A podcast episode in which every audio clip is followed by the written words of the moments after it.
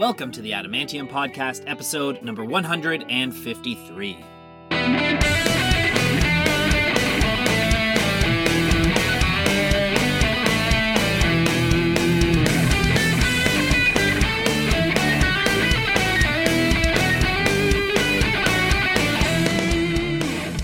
Welcome back, Adam Adamantomaniacs. I am your host, Adam R. Harrison, and thank you so much for tuning in today. I hope everyone had an awesome Halloween. I love it when people participate in Halloween. And this year, I really got the notion that people were eager to, to celebrate Halloween, and maybe because last year things were still a little iffy with the pandemic.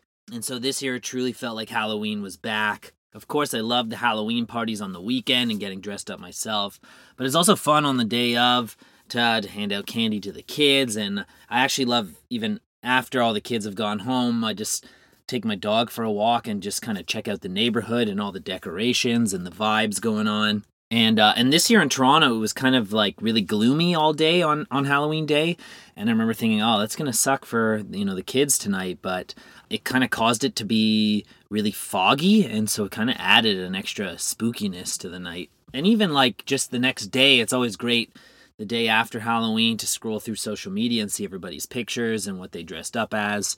So I hope you guys enjoyed this Halloween as much as I did. I also hope you enjoy this upcoming episode. We got a new rising star on the podcast today. He goes by the name of Breland. He's just released his debut album. It's called Cross Country, which is a very fitting title because he's one of those genre bending artists. He does a little bit of country, a little bit of rap, a little bit of pop music. And so I met up with Breland at a country music showcase, actually, right here in Toronto at the Dakota Tavern. And I got to pick his brain about his life and the music he makes. And I think you guys are going to really enjoy some of the stories he has to tell. He's already worked with world class artists, lots of collaborations, even on his debut album alone. He's got Keith Urban on there, Lady A, uh, Thomas Rhett. So if you haven't already, definitely go check out Cross Country. But we're going to do next the Adamantium Recommend segment. So, for those of you who are maybe new to Breland's music, here are five songs that I recommend that you could check out before or after the interview. So, starting with a few songs off of Cross Country, we're going to start with the first song on the album, which is called Here For It, which features Ingrid Andress. Then I recommend the song Praise the Lord, which features Thomas Rhett, as well as the song Natural and the song For What It's Worth. And then from his debut self titled EP from 2020, I'm going to recommend a song that kind of put Breland on the map as not only a songwriter, but an artist himself. And that song's called My Truck. And that's it. Now, if you're a Breland fan who's tuning into the Adamantium podcast for the first time today, you probably know all those songs already. But we thank you for tuning in today, and we hope that you will tune in again someday. We've got plenty of other country artists, pop artists, rock and roll artists, heavy metal, everything, hip hop a plethora of interesting conversations, if you will. So please do hit that subscribe button on whichever podcast network you choose to get your podcasts. You can also follow the Adamantium podcast on social media. We're on Instagram at the Adamantium, on Facebook at the Adamantium podcast, and on Twitter at Adam R. Harrison. But you can also find us just by searching the Adamantium podcast. And that's all I've got for today. So let's get right into today's conversation with Breland, right here on episode 153 of the Adamantium podcast. I hope everybody has a fantastic week. Be good, be safe. God bless, and we will see you back here again real soon.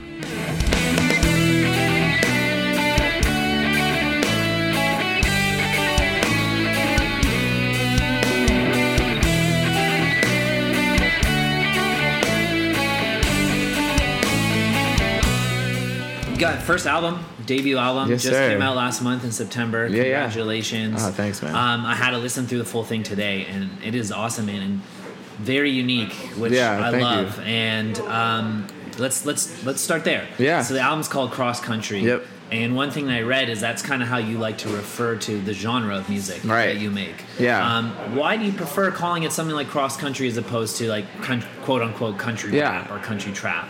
Um, because it's not all trap and rap influence. You know, Mm-hmm. it's uh, it's a little bit more sonically inclusive. Uh, and I'm a singer first. Mm-hmm. Yeah. And I can rap as well, but I'm I'm a, I'm a singer first and foremost. So I think being able to incorporate elements of gospel and R&B and even you know rock or reggaeton, you can't really. It would be a little reductive to to call it just yeah, country if, trap. If I had only heard say natural Yeah. or for what it's worth, uh, I think those are pretty much pure country. Yeah, songs. that's true. So I think that, you know it really just depends on Right. on the listener. But I feel like for the the body of work, everything on there has a country element to it. Yeah. But is you know a lot of the songs are playing around with some other things as well. Yeah, and, and I mean, in general, country and hip hop are not two genres people kind of off frequently put together. Yeah. Where did you realize that there might be an opportunity in this kind of sh- subgenre? Yeah, I mean, I think Nelly's probably the first one that I came Mm-hmm. across who was who was doing that in a meaningful way, uh, and then obviously in the last five years there's been a lot of it. But Mm-hmm. even when you look at some of the stuff that like Florida Georgia Line and Sam Hunt Mm-hmm. have done, uh, a lot of that stuff was crossing over, and I, I was becoming more and more aware of that intersection. And then uh, obviously with the the Lil Nas X,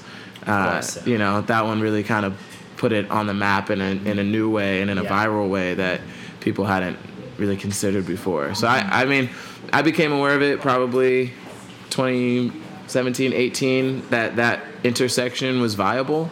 Um, but then just kind of seeing where Mm-hmm. Were you already where it went. that type of music already? Not necessarily. Okay. I was mostly writing songs for people for Right. a few years before I put any music out myself, and I was living in Atlanta, and uh, I was really just making music based on people that I thought I would be able to get songs to, Mm-hmm. uh, and so a lot of that was like kind of like classic R and B. I did a lot of stuff with like '90s R and B acts, Yeah. uh, and then you know m- more modern stuff and and hip hop definitely played played a big part in that and as a songwriter though I was always the one person in Atlanta that was trying to push lyric 1st not necessarily first but lyric forward Mm-hmm. Yeah. uh, and I think a lot of times in modern R&B and hip hop at least in the Atlanta circuit of writing songs it's all melody and beat driven uh, and then the lyric is kind of an afterthought you might freestyle a whole verse and then fill in a couple blanks and be like, well, this sounds good. Let's go with it, whether Yeah. or not it's saying what you want it to say. Right.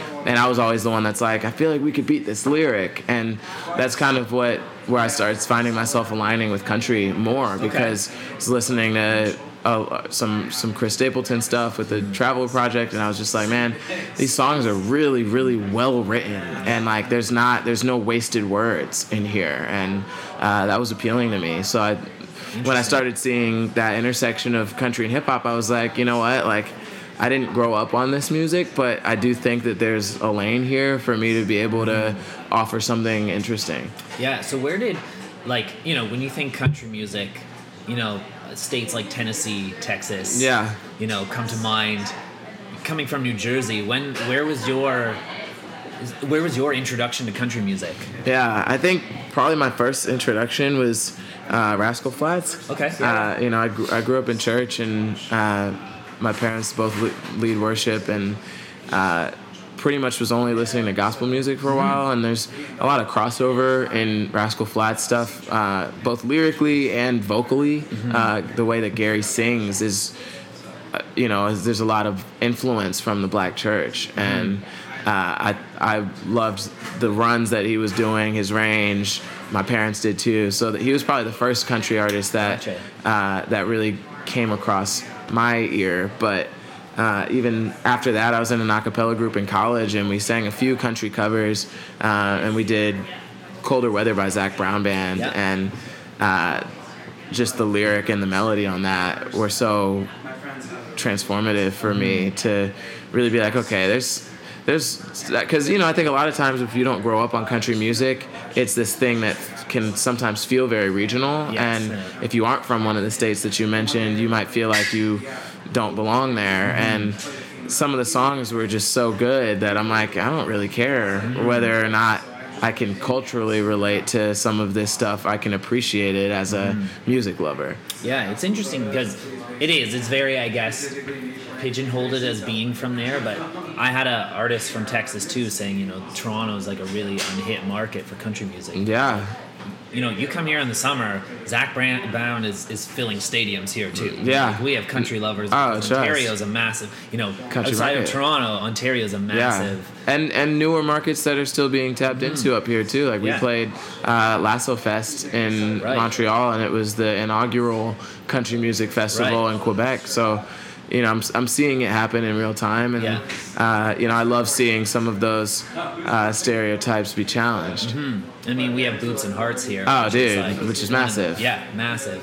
Um, you mentioned already, and it was one thing I want to ask about. You, your your parents were ministers. Yeah, yeah. And you know, gospel was playing in the house. Do you did you have a love for music growing up from hearing that in your house? Oh, And- definitely. Yeah. Yeah, you you have to sing in the What did Breland you? Yeah, household. what did you learn from from that type of music? Um, you know, it's it it comes from it's it's comes from the spirit, you Yeah. know. So in in the church world, there's there's a lot of gifted singers, but then there are some people who have what we call an anointing Yeah. on their voice, where there's just something in their voice that it, you know where it comes from Yeah. and you can't deny it, and it it hits you at your core when you hear it. Yeah. And that's why a lot of gospel music, even for people who aren't Christian at all, maybe aren't religious at all, Mm-hmm. they hear it and it like brings them to tears. It's Yeah. very emotional, and that's because there's something in it that you can't quite put your finger on, and it's because it's it's associated with the divine. Right. So I think growing up, uh, you know, I I was exposed to a lot of really great vocal, uh, great vocalists. You know, my parents are, are both really competent. And that competent's not even the right word. They're incredible. I Yeah. mean, they're they're great singers.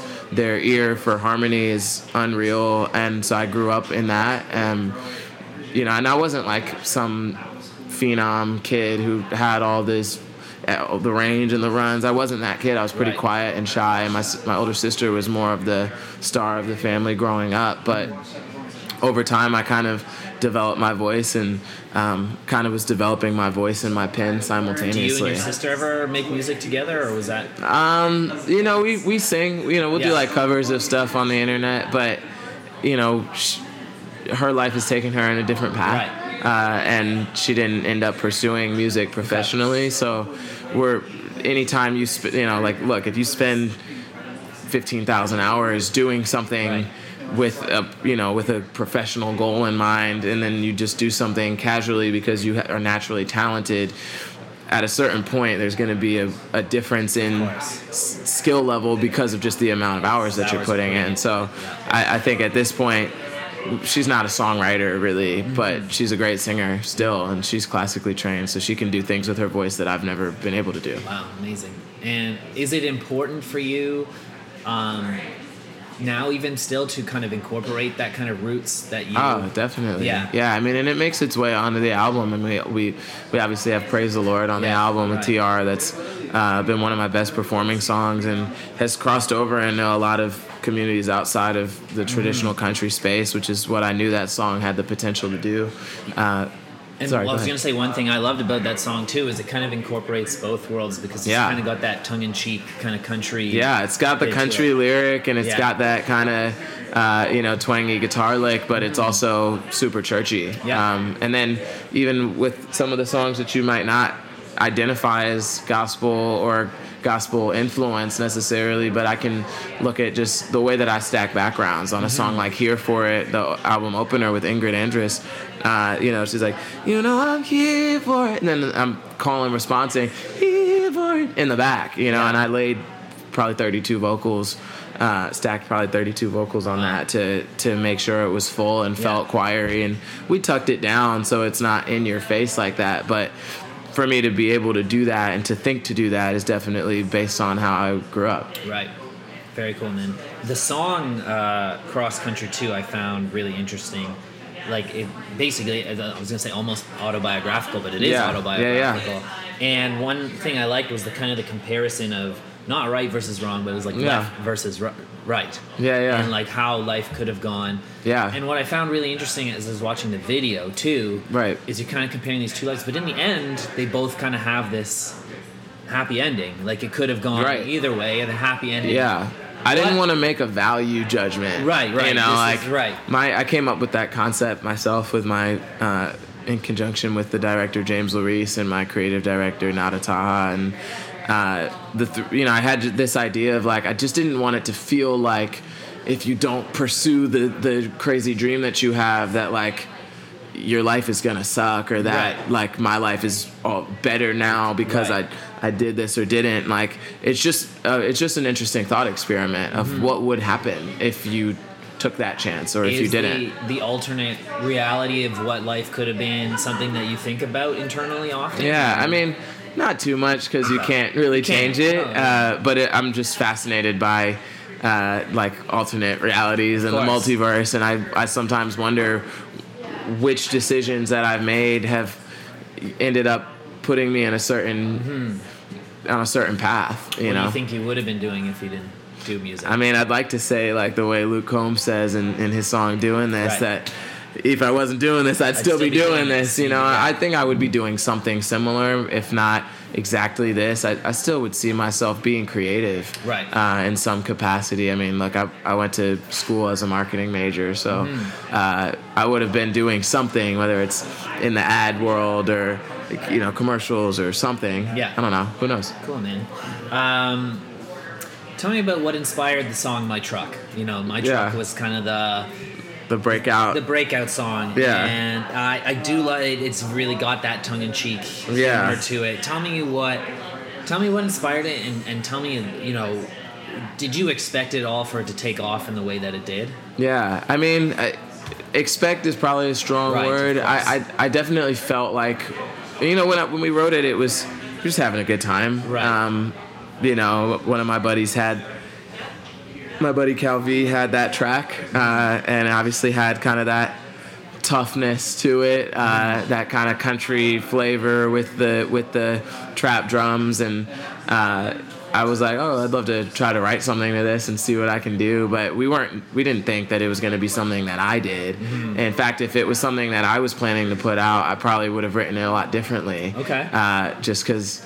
You know, I might not have put a line like "smoke my blunt" in Right. there. You know, like Yeah. just certain certain lyrics that I was like, somebody would say this. You know, Right. but then it, it started to feel like something that I should put out myself. I put a snippet up on Instagram, Yeah. and I was putting a lot of snippets of demos up on Instagram and asking people who they thought. Uh, I was like, "Y'all be the A and R. Who do you think should do this song?" And people would just tag artists, and I got some cuts from doing that. Right. Uh, but with this one, it was like, you should do it. And it was kind of the perfect storm because at that point, a lot of the people who were following me on Instagram for the for the songwriting and the demos that I was posting, uh, some of which did really well just on social media. These people were like, "You need to put these songs out." So they were already kind of, you know, getting to that fever pitch of like, "You need to drop something." And and this was the song. And I was like, you know what? It's different Yeah. it's different and i feel like there's a space that i can occupy here and i, I gave it some thought and was like oh, i'll put it out um, but i didn't expect it to blow up i just felt like there was a chance that it could and i wanted to give it the that chance Very nice, man. And it, and it has that kind of. You said it's like the a humor that anyone can, whether you listen to country or not. Right. Or, you know, it's kind of yeah like, it's you can- fun you know fun, like there's fun there's always been some like songs on the periphery of country music that are like very tongue-in-cheek you think of like a wheeler walker jr or like a Right. dick down in dallas or I like find the country artists like to do that too. As many songs, as there's heartbreak songs. oh for sure a, you know you know, there's, uh, I don't know if you know, there's a country artist, Canadian country artist named Tim Hicks, who Yeah, yeah. says the same thing. He's like on every album. I like to have a couple of those. You gotta have a he's like- couple. Yeah, yeah. And you know, I'm like, I'm, a, I'm like kind of a funny dude sometimes. So Gotta uh, showcase that side. You gotta, too. I gotta showcase that side because there's just some things. Sometimes you want to be able to have like a lyric in a song, even Right. if it's not gonna be as quite as silly as a, you know, don't touch my truck. It might be something and and throw it back like a.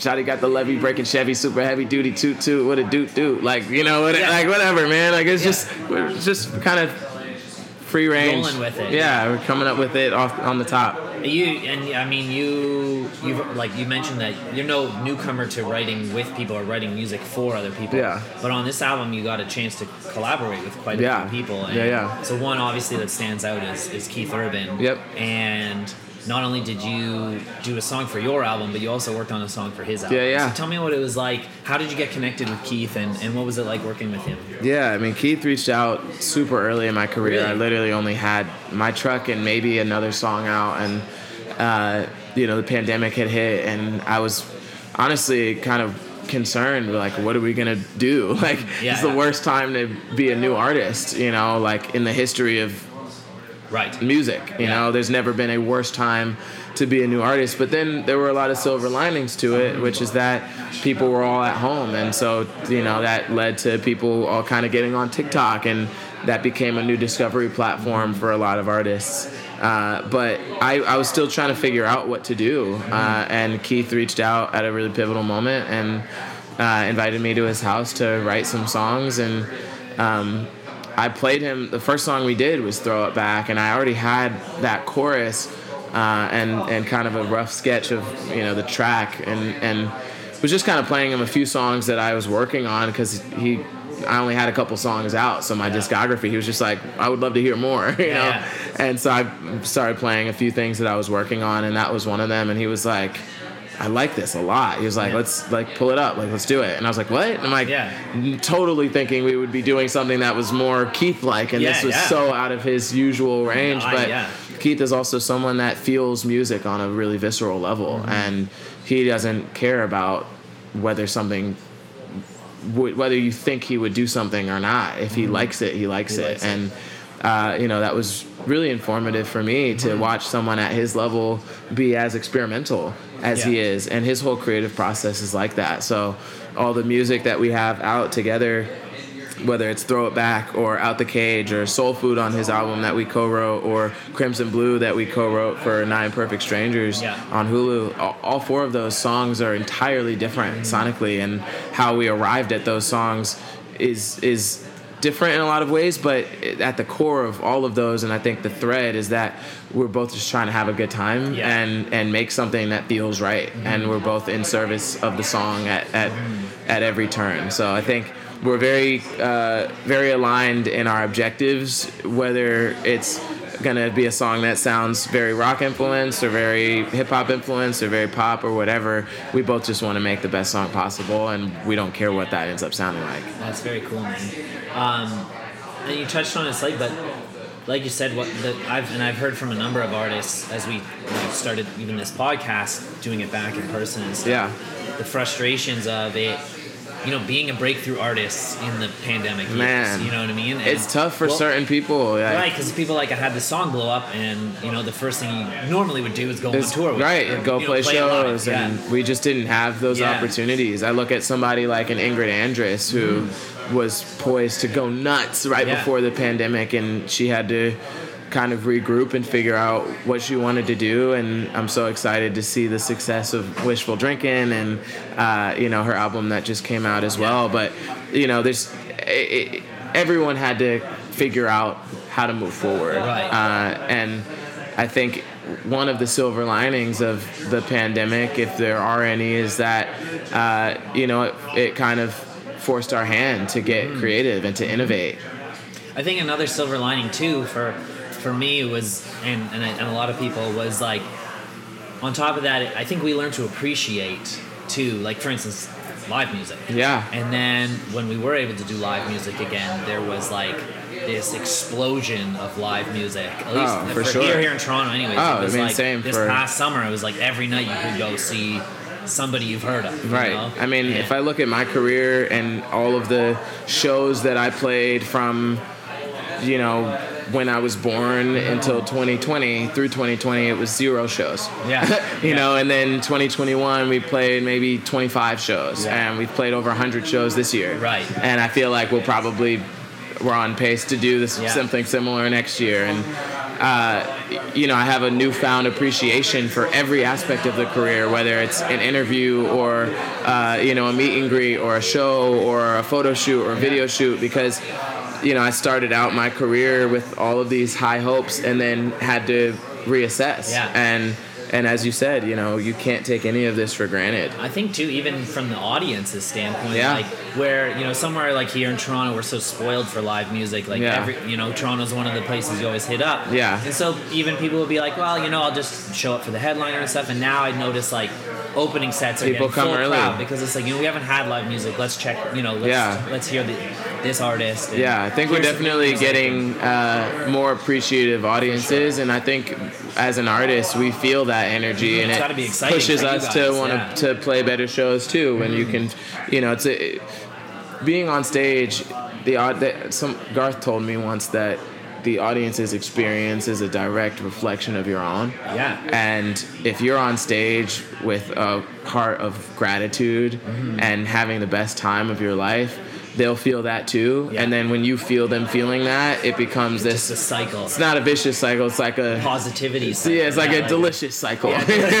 I don't know. Very nice. But it, it's it, it definitely helps. Yeah. You know. Cool. One other really cool thing that I noticed that was kind of a again a oh this is kind of random but cool was one of your songs uh, it was called Three was used for like a Conor McGregor Yeah, or something like that. I think Yeah. for- tell me how that opportunity came about and yeah. So it was. I don't, I don't even remember how it originally came about, but someone from my team asked if I wanted to make a song for UFC, and they already had the the track for it, um, and it was a Scott Storch track, and um, you know, definitely in the hip hop space. And I was like, you know, I don't get a whole lot of opportunities to just spit, and Yeah. I was like, let me let me let me give them some bars, uh, and so I just kind of put it together and got to get in in a different headspace. Uh, and it, it was a, it was a lot of Yeah. fun. You know, I'm someone that, as I said before, bro, it's it's all genreless. So Yeah.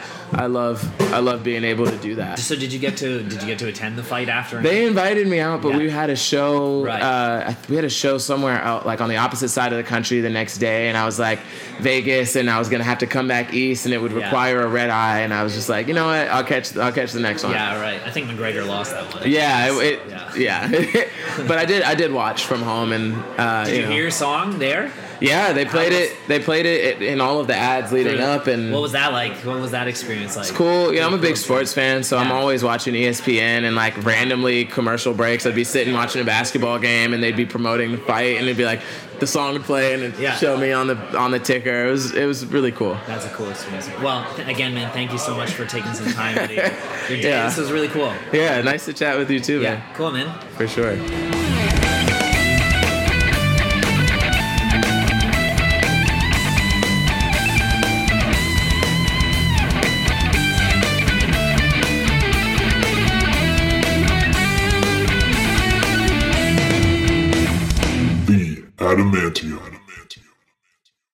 Thank you for tuning in to the Adamantium podcast. If you enjoyed today's episode, we'd absolutely love for you to subscribe to us on whichever platform you listen to your podcasts. I'd also love to see you on social media. You can follow on Instagram at the Adamantium, on Facebook at the Adamantium podcast, and on Twitter at Adam R. Harrison. Thank you again so much for listening.